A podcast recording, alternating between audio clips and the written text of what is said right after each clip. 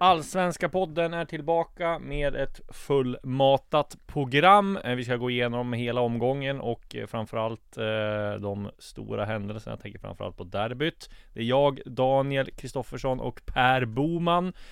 Och vi börjar väl med det senaste då, där både Sirius och Elfsborg tog extremt viktiga segrar i slutet. Om vi börjar då eh, med, i, på Finnvedsvallen där man får säga att Värnamo bjöd Sirius på ett extremt tre viktiga poäng eh, i slutet där eh, de gjorde en rejäl miss och Taruk Matthews kom fri i, ja, vad var det, 92 eller något sånt där och gör 1-0 och ja, det var rugga glädjescener i Sirius omklädningsrum och det var nog en skön bussresa hem eh, för Sirius för nu är det ju helt plötsligt eh, rätt oviss där i, i botten igen. Vad, vad säger du om Sirius seger, Boman?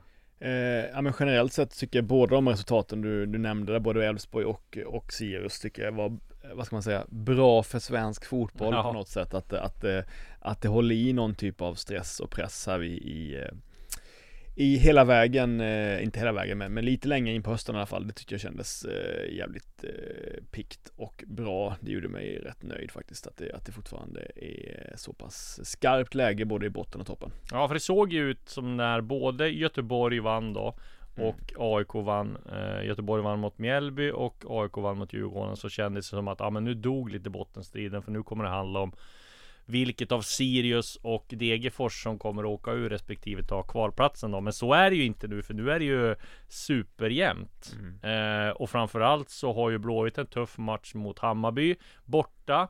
Eh, AIK en tuff match mot Häcken borta medan Sirius möter Degerfors hemma. Eh, och skulle de vinna där då Ja då känns det väldigt ovisst igen. Så att nej det är eh, eh Allsvenskan lever i allra högsta grad. Vi får väl säga också att eh, det var en extremt tung förlust för, för Halmstad BK då, eh, där eh, jag reagerar mest på att eh, vår kollega Johan Flink hade ju en grym vinkel där när han eh, får ett sms från Martin Andersson som mm. säger att eh, det här kommer avgöras av Jalal Abdullahi alltså var det som avgjorde i 89 minuter, sju minuter efter han skickat det där smset. Jalal, eh, Jalal blir matchvinnare strax, skrev han. Hallå kära lyssnare! Disco här! Det här avsnittet av Allsvenska podden är exklusivt för Plus och Podmikunder.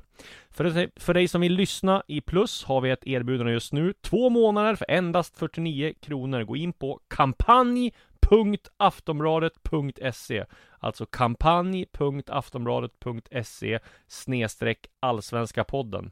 Och då får du givetvis tillgång till allt annat plusmaterial också, såsom livematcher, tv-specialer, mitt sillysvep och kröniker och mycket, mycket mer.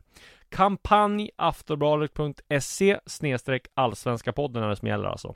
Och vill du testa PodMe får du 14 dagar kostnadsfritt och förutom alla avsnitt av Allsvenska podden, Sillypodden, Premier League-podden så finns det en massa andra bra poddar eh, för dig som älskar sport. Bland annat I skuggan av sporten, Viaplays F1 Podcast, idrottshistoriska episka sportögonblick och mycket, mycket fler.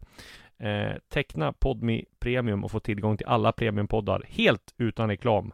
Gå in på podmi.com och prova Podmi redan nu. Bara gör det.